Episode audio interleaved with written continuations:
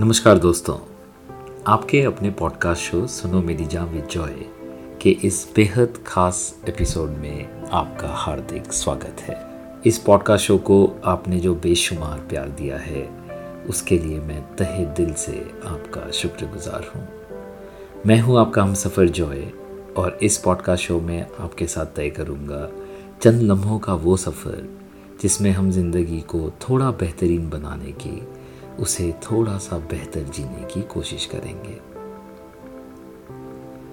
एक सफ़र वो है जिसमें पाँव नहीं, दिल थकता है। एक सफ़र वो है जिसमें पाँव नहीं, दिल थकता है। अहमद फराज साहब का ये शेर ऐसा लगता है, ज़िंदगी के सफ़र का ज़िक्र छेड़ रहा हो। दोस्तों, ज़िंदगी का सफ़र वो सफ़र है जिसमें अक्सर दिल थक जाता है। सोचने वाली बात यह है कि क्या हम दिल की थकान को थोड़ा कम कर सकते हैं? क्या हम कुछ देर के लिए ही सही, थोड़ी सुकून की तलाश कर सकते हैं? क्या हम थके हुए पाँव पर भी मरहम लगा सकते हैं? उसकी मालिश कर उसमें नई जान डाल सकते हैं? क्या हम ज़िंदगी के इस सफ़र को थोड़ा सा आसान बना सकते हैं? इस लंबे सफ़र में थोड़ी सी सुकून की छाव में कुछ पल बिता सकते हैं। ये पॉडकास्ट मेरी तरफ़ से एक छोटा सा प्रयास है इन सभी पेचीदा सवालों के जवाब ढूँढने का। और मैं समझता हूँ कि ज़िंदगी के इस सफ़र को थोड़ा सा बेहतर बनाने में हमारी मदद कर सकती है सक्सेसफुल लोगों की सच्ची कहानियाँ। इन कहानियों से हम सीख सकते हैं कि कैसे मुश्किल से मुश्किल हालातों से लड़ा जा सकता है। कैसे धैर्य और मेहनत का हाथ थाम ज़िंदगी के इस सफ़र को थोड़ा इत्मीनान से तय किया जा सकता है। कैसे इस सफ़र की मंजिल को तमाम मुश्किलों के बावजूद हासिल किया जा सकता है। कौन से वो एसेंशियल आइटम्स हैं जो हमें इस सफ़र की मंजिल तक पहुँचने में, इस सफ़र को अंजाम देने में हमारी सबसे ज़्यादा मदद करते हैं? और इस पॉडकास्ट शो का मकसद ही है आपके सामने, आपके रूबरू ऐसी ही सच्ची कहानियाँ लेकर आना जो हमें सही मायने में सही सीख दे सकें और ज़िंदगी को थोड़ा बेहतर जीने में हमारी मदद कर सकें, हमें राह दिखा सकें। और दोस्तों, आज की कहानी एक ऐसी कहानी है जो दुनिया में हर एक इंसान तक पहुंचनी चाहिए।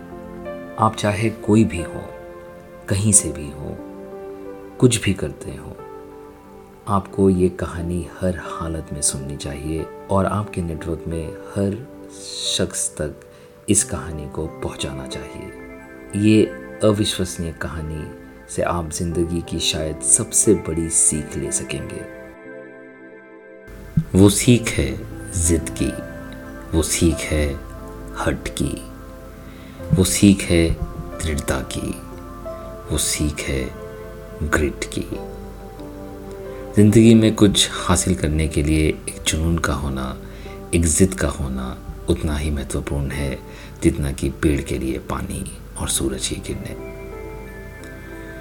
डर से ना हारने की ज़िद, ज़िल्लत की ज़िंदगी ना जीने की ज़िद, ज़िंदगी के सफ़र को सफलता के अंजाम तक पहुँचाने की ज़िद। ये कहानी भारत की एक ऐसी बेटी की है जिसने डर के आगे घुटने नहीं टेके, जिसने समाज के लगाए लालछन की परवाह नहीं की, जिसने हर कीमत पर स्वावलंबी बनने के जज्बे से कभी समझौता नहीं किया, जिसने अपनी ज़िंदगी के सबसे मुश्किल घड़ी में सबसे मुश्किल मंजिल को चुना और फिर उस मंजिल पर विजय का तिरंगा लहरा कर ही मानी, जिसने ज़िंदगी के सबसे भयानक हादसे को ज़िंदगी की ऐसी जीत में तब्दील कर दी जो अपने आप में एक ऐसी मिसाल है जिसकी कोई बराबरी नहीं। ये कहानी है विश्व के सबसे पहले विकलांग माउंट एवरेस्ट क्लाइंबर की। ये कहानी है विश्व के सबसे पहली विकलांग औरत की, जिन्होंने माउंट एवरेस्ट पर विजय प्राप्त की। ये कहानी है भारत के एक साधारण मिडिल क्लास फैमिली में जन्मे एक असाधारण महिला की। ये कहानी है अरुणिमा सिन्हा की। खेल और एडवेंचर जगत से ताल्लुक़ रखने वाली इस भारत की बेटी की ज़िंदगी वो मास्टर क्लास है, जिससे हम जानेंगे कि कोई भी हादसा कितना भी बड़ा क्यों ना हो, उससे चाहे कितने ही गहरे ज़ख्म मिले हों, उस हादसे से पैदा हुए डर से जीत हासिल करना अनिवार्य है और मुमकिन भी अगर हमारे अंदर वो ज़िद हो। हमारे ज़िंदगी के सफ़र के सूटकेस में हमारे पास ज़िद का वो एसेंशियल आइटम होना ही चाहिए, जो हमें गहरी, अंधेरी रात के साय से छुपते छुपाते, हौसला और उम्मीद देते हुए हमें सुरक्षित तरीके से मंजिल की ओर ले चले, सफलता के आखिरी स्टेशन पर हमें पहुँचा सके। दोस्तों, मैं दावे के साथ कह सकता हूँ कि अरुणिमा सिन्हा की ये कहानी आपको झंझोर कर रख देगी। आप हैरान हो जाएँगे कि कैसे कोई अरुणिमा सिन्हा जैसी हिम्मत और हौसला रख सकता है। वो सब कुछ झेलने के बाद जो अरुणिमा सिन्हा ने झेला, जिद, हर्ट या ग्रिट के बिना संभव ही नहीं है। चलिए दोस्तों, बिना किसी देरी के अरुणिमा सिन्हा की ये सुपर वुमेन या वंडर वुमेन जैसी सुपर पावर से भरी इस ज़िंदगी के सफ़र के बारे में जानते हैं। और उससे सीख लेकर अपनी ज़िंदगी को थोड़ा सा बेहतर बनाने की कोशिश करते हैं। तू शाही है, परवाज है काम तेरा। तेरे सामने आसमां और भी हैं। अल्लामा इकबाल साहब का ये शेर जैसे अरुणिमा सिन्हा के लाइफ का मोटो ही बन गया। लखनऊ से 200 किलोमीटर दूर स्थित एक छोटे से डिस्ट्रिक्ट अंबेडकर नगर के एक मिडिल क्लास परिवार से आती हैं अरुणिमा सिन्हा। उनके पिताजी आर्मी में एक इंजीनियर थे, जो कि तब चल बसे जब अरुणिमा मात्र तीन साल की थी। उनकी माँ एक सरकारी स्वास्थ्य केंद्र में हेल्थ सुपरवाइज़र का काम करती थी। माँ, बड़ी दीदी जीजा जी और छोटे भाई मिलाकर अरुणिमा का परिवार था। अरुणिमा स्पोर्ट्स में काफ़ी तेज़ थी। उन्होंने अपने स्कूल को पहले फुटबॉल में रिप्रेजेंट किया और फिर कॉलेज को नेशनल लेवल वॉलीबॉल में मगर नौकरी की तलाश शुरू होते ही स्पोर्ट्स कहीं पीछे छूट गया। पोस्ट ग्रेजुएशन के बाद उन्होंने लॉ की पढ़ाई की और उनको लगा कि इससे नौकरी आसानी से मिल जाएगी, मगर ऐसा हुआ नहीं। वो भी बेरोज़गारी का शिकार बन ही गई। अपने जीजा के सलाह पर उन्होंने पैरामिलिट्री फोर्स स्पोर्ट्स कोटा में ज्वाइन करने का सोचा। इससे उनको नौकरी भी मिल जाती और स्पोर्ट्स के प्रति उनका जो लगाव था, जो पैशन था, वो भी पूरा हो पाता। उन्होंने काफ़ी मेहनत तो की, मगर नौकरी उनको तब भी नहीं मिली। और फिर 2011 में उन्होंने CISF यानी सेंट्रल इंडस्ट्रियल सिक्योरिटी फोर्स में हेड कांस्टेबल की पोजीशन के लिए अप्लाई किया। उनको इंटरव्यू के लिए कॉल तो आया, मगर उसमें उनका डेट ऑफ़ बर्थ गलत छपा था। वो ये मौका गंवाना नहीं चाहती थी। ये प्रिंटिंग की गलती ठीक करने के लिए उन्होंने दिल्ली जाने का सोचा। उनको यकीन था कि अगर डेट सही हो गई तो उनको ये नौकरी मिल ही जाएगी। एक गलत डेट ऑफ़ बर्थ को ठीक करने के लिए दिल्ली तक की ये यात्रा उनकी ज़िंदगी का रुख ही बदल देगी। किसे पता था? तदबीर से किस्मत की बुराई नहीं जाती, बिगड़ी हुई तकदीर। बनाई नहीं जाती। दाग दहलवी साहब का ये शेर कितना सटीक है। ये अरुणिमा सिन्हा के उस सफ़र में साफ़ झलकता है। 11 अप्रैल 2011 की रात पद्मावत एक्सप्रेस से जब वो लखनऊ से दिल्ली जा रही थी, उन पर कुछ लोकल गुंडों ने हमला कर दिया। वो अरुणिमा सिन्हा का चेन छीनना चाहते थे। ये चेन अरुणिमा को उनकी माँ ने बहुत प्यार से दिया था। जब अरुणिमा ने चेन देने से इनकार कर दिया तो उस ट्रेन के डिब्बे में एक भयानक मुठभेड़ हुई। भारत की ये वीर बेटी उन गुंडों पर भारी पड़ रही थी, मगर वो अकेले कब तक लड़ती? डिब्बे में और जितने भी मुसाफिर थे, कोई अरुणिमा की मदद को नहीं आया। अरुणिमा थक कर अब थोड़ी कमज़ोर पड़ रही थी। वो फिर भी जी तोड़ मुकाबला कर रही थी उन गुंडों का। और फिर जो हुआ, उसने सबके होश उड़ा दिए। उन गुंडों ने एक क्लांत, थकी हुई बेबस अरुणिमा को चलती हुई ट्रेन से बाहर फेंक दिया।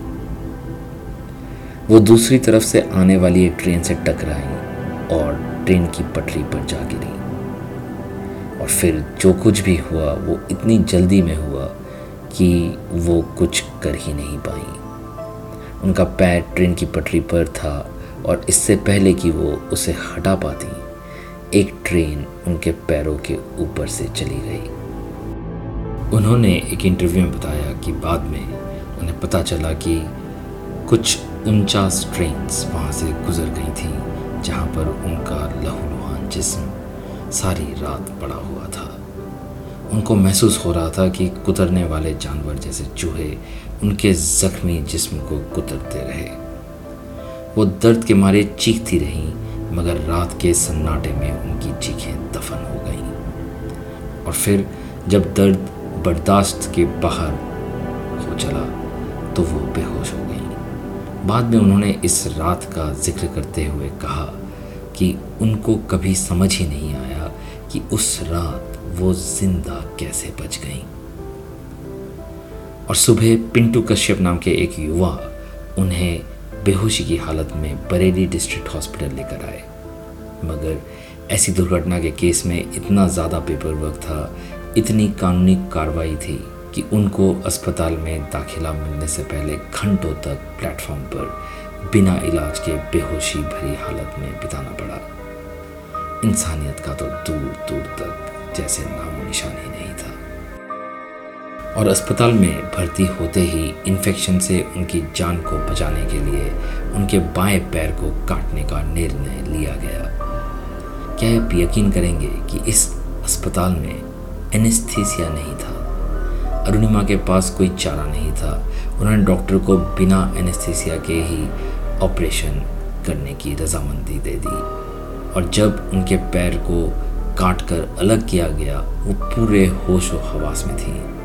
उस अस्पताल की हालत इतनी ख़राब थी कि वहाँ पर अरुणिमा को देने के लिए खून भी नहीं था। फार्मासिस्ट बीसी यादव ने अरुणिमा को अपना खून दिया।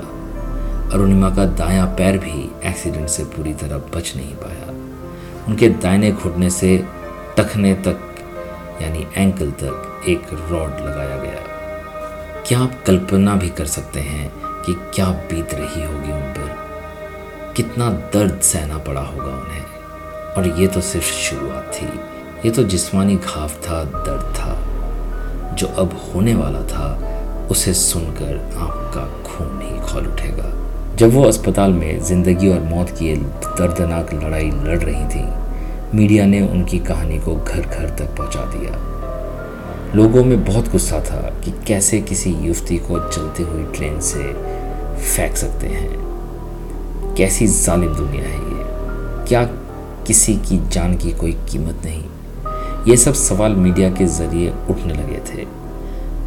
तब के खेल मंत्री ने अरुणिमा को बेहतर इलाज के लिए दिल्ली एम्स में ट्रांसफ़र कर दिया। इससे अरुणिमा और उनके परिवार को थोड़ी राहत तो मिली, मगर बहुत जल्द उन्हें बहुत ही गहरा सदमा लगने वाला अरुणिमा सिन्हा के साथ ये हादसा अब एक राजनीतिक मोड़ ले रहा था। जब सवाल उठने लगे कि कौन जिम्मेदार है अरुणिमा सिन्हा की इस दर्दनाक दुर्घटना के लिए तो सभी खुद को बचाने में लग गए। कोई ज़िम्मेदारी नहीं लेना चाहता था। और ऐसा करने पर सभी दोष अरुणिमा पर ही लाद कहानी ये बन गई कि शायद अरुणिमा बिना टिकट के सफ़र कर रही थी और टीटी से बचने के लिए उन्होंने चलती हुई ट्रेन से छलांग लगा दी। और फिर एक अफवाह ये चलाई गई कि अरुणिमा सुसाइड करने के लिए उस रात ट्रेन से कूद गई थी। दोस्तों, क्या हम इस जिल्लत को कभी महसूस भी कर पाएँगे? जिस युवती ने अपनी जान की बाजी लगाकर कुंडों का इतनी बहादुरी से सामना किया उस पर ही सुसाइड की झूठी कहानी थोप दी गई। उन पर सुसाइड करने जैसी बेबुनियाद तहमत लगा दी गई। अस्पताल में पड़े हुए नकली पैर को अरुणिमा जब भी देखती, उनके अंदर काफ़ी सारे इमोशंस भावनाएँ, जज्बात घर कर जाते। अब वो अपाहिज हो चुकी थी। इस बात से वो बहुत मायूस थी और सुसाइड वाली बात पर उन्हें बहुत ही ज़्यादा गुस्सा भी था। इन सभी कश्मकश के बीच एक दिन उनकी नज़र माउंट एवरेस्ट के एक आर्टिकल पर पड़ी। इसमें लिखा था कि माउंट एवरेस्ट पर चढ़ने के लिए पंद्रह रास्ते हैं और उनमें से आज तक चौदह रास्तों से ही लोग माउंट एवरेस्ट पर चढ़े हैं। और एक रास्ता ऐसा है जिसे किसी ने नहीं आजमाया। अस्पताल के बिस्तर पर पड़े अरुणिमा ने अपने जीजा से कहा कि वो माउंट एवरेस्ट को इस रास्ते से चढ़ना चाहती हैं। उनके जीजा जी ने उन्हें बताया कि किसी विकलांग ने कभी माउंट एवरेस्ट पर विजय नहीं प्राप्त की है। ये सुनने के बाद अरुणिमा ने ठान ही ली कि लोगों तक अगर वो सच लाना चाहती हैं तो उन्हें कुछ ऐसा करना पड़ेगा जिससे सब लोग उन पर विश्वास करने पर मजबूर हो जाएँ। और उन्हें ऐसा लगा कि अगर वो माउंट एवरेस्ट की चोटी तक पहुँचने में कामयाब हो जाती हैं तो उस ऊंचाई से उनकी सच्चाई की गूंज पूरे देश तक पहुँची जाएगी। उन्होंने माउंट एवरेस्ट को जीतने की ऐसी जिद पकड़ी कि सब लोग हक्के बक्के रह गए। उनकी इस जिद के आगे किसी की ना चली। उन्होंने एक पत्रकार के ज़रिए उन्नीस सौ चौरासी में माउंट एवरेस्ट पर चढ़ने वाली पहली भारतीय महिला बचेंद्री पाल का नंबर लिया और फिर उनसे मिलने जमशेदपुर पहुँच गई। बचेंद्री पाल अरुणिमा की इस जिद से, इस हौसले से, इस दृढ़ता से, उनके इस साहस भरे जज्बे से काफ़ी प्रभावित हो गई और अरुणिमा को ट्रेन करने के लिए तैयार भी हो गई। अरुणिमा ने फिर मुड़कर नहीं देखा। वो जमशेदपुर में ही रुक गई और उसी दिन से उन्होंने ट्रेनिंग भी शुरू कर दी। और फिर आने वाले दो साल उन्होंने अपने जीवन को माउंट एवरेस्ट की चढ़ाई की ट्रेनिंग को समर्पित कर दिया। उनके लिए ना कोई दिवाली थी, ना कोई होली, ना कोई संडे। दिन रात एक कर वो मिशन माउंट एवरेस्ट पर लगी रही। एक इंटरव्यू में उन्होंने ये भी कहा कि उस ट्रेनिंग पीरियड के दौरान उन्हें कई बार मौत का सामना करना पड़ा। और फिर उन्होंने 1 अप्रैल 2013 में माउंट एवरेस्ट की चढ़ाई शुरू की और ठीक बावन दिन के बाद वो 21 मई 2013 को माउंट एवरेस्ट की शिखर पर थी। मगर शिखर तक का ये सफ़र भी चुनौतियों से भरा था। मंजिल के बहुत करीब पहुंचकर एक वक्त ऐसा आया जब उनके शेरपा ने ऑक्सीजन की कमी होने के कारण उनको लौट चलने की सलाह दी, मगर अरुणिमा पीछे मुड़ने वालों में से नहीं थी। मंजिल के इतने करीब आकर वो वापस लौटना नहीं चाहती थी। उन्होंने शेरपा से कहा कि मैं आगे जा रही हूँ, आप बेशक लौट सकते हो। अरुणिमा की जिद, हिम्मत और हौसले के आगे शेरपा की भी ना चली। और आखिरकार सब कठिनाइयों से लड़ते, जूझते, मौत को चकमा देते हुए अरुणिमा माउंट एवरेस्ट के शिखर पर पहुँची गई। वहाँ पहुँचते ही वो चीखी चिल्लाई। जैसे वो पूरे विश्व को बताना चाह रही हो कि वो सही थी। उन्होंने खुदकुशी करने की कोशिश नहीं की थी। वो बताना चाहती थी, अगर इंसान ठान ले तो कुछ भी नामुमकिन नहीं। अपाहिज का माउंट एवरेस्ट को भी जीतना नामुमकिन नहीं। भारत के इस बेटी के इस जिद को, इस दृढ़ता को, इस सच्चाई को, इस सुपर वुमेन के इस सुपर पावर को मेरा और हम सभी देशवासियों का सलाम है। दोस्तों, इसी जगह पर एक ब्रेक लेते हैं और समझते हैं जो भी हमने सुना। अपना ज़माना आप बनाते हैं, अहले दिल। हम वो नहीं कि जिनको ज़माना बना गया। अपना ज़माना आप बनाते हैं, अहले दिल। हम वो नहीं कि जिनको ज़माना बना गया। जिगर मुरादाबादी साहब के इस शेर को सच कर दिया अरुणिमा सिन्हा ने। उन्होंने अपनी ज़िंदगी खुद बनाई और वो भी ऐसी जिस पर सभी को गर्व है। एक नकली पैर के साथ विश्व के सबसे ऊँचे शिखर पर चढ़ना और विश्व की पहली अपाहिज महिला बनना जिन्होंने इस मकाम को हासिल किया हो, ये कोई जादू या मिराकल से कम नहीं। और जब इंसान जिद पर आ जाए तो मिराकल अक्सर सच हो ही जाते हैं। उठो, जागो और तब तक ना रुको जब तक मंजिल नहीं मिल जाती। स्वामी विवेकानंदा के इन शब्दों से प्रेरित होकर अरुणिमा सिन्हा ने वो कर दिखाया, जिसे उनसे पहले पूरे विश्व में किसी ने भी नहीं किया था। अरुणिमा के शब्दों में कहें तो स्वामी जी से ही प्रेरणा लेकर उन्होंने इस दर्दनाक हादसे के बाद माउंट एवरेस्ट की चढ़ाई, चढ़ने की जिद ठानी थी। और आज वो स्वामी जी से ही इंस्पिरेशन लेकर विकलांगों के लिए एक स्पोर्ट्स एकेडमी चलाती हैं। दोस्तों ये कहानी हमेशा याद रखिएगा। आप सभी से मेरी गुजारिश है कि अरुणिमा सिन्हा की इस अद्भुत ज़िंदगी के इस एपिसोड को आप डाउनलोड कर लीजिए, सेव कर लीजिए। और इसे उस वक्त सुनिएगा जब आपको लगे कि आप ज़िंदगी से हार रहे हैं। जब आपको लगे कि इस रात की कोई सुबह नहीं, तब आपको एक ज़िद की ज़रूरत होगी। एक ऐसी ज़िद जो आपको उस सुबह से मिलवाएगी जहाँ सब कुछ फिर से बेहतर बन जाएगा।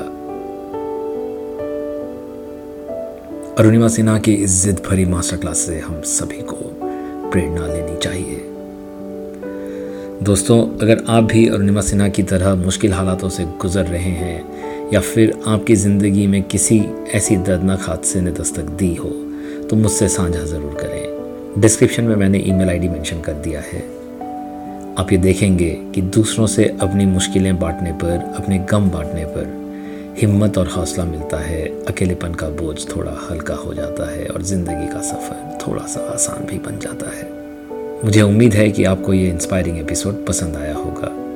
और अगर ऐसा है तो इस शो को आप प्लीज़ फॉलो कर लीजिएगा डाउनलोड भी कर लीजिएगा। मुझे और भी ज़्यादा खुशी होगी अगर आप इसको रेड भी कर सकें और आपके नेटवर्क में उन लोगों तक पहुँचा सकें जिनको शायद इस वक्त ये पॉडकास्ट सुनने की ज़रूरत हो। एक प्यार भरे दिल और मीठी जबा के साथ एक नए इंस्पायरिंग एपिसोड को लेकर अगले हफ़्ते लौटने का वादा करते हुए मैं आपसे विदा लेता हूँ। आप सुन रहे हैं सुनो मेरी जहाँ विद जॉय और मैं हूँ आपका होस्ट आपका हम सफ़र जॉय। सुनने सुनाने का ये कारवां जारी रहेगा आपके प्यार के साथ, आपके आशीर्वाद के साथ। इस सफ़र में मुझसे जुड़ने के लिए मैं तहे दिल से आपका शुक्रगुजार हूँ। मैं दुआ करूँगा आपके सूटकेस में भी अरुणिमा सिन्हा जैसी जिद, दृढ़ता और हिम्मत की कभी कोई कमी ना हो। अपना और अपनों का ख्याल रखिएगा। खुदा हाफिज।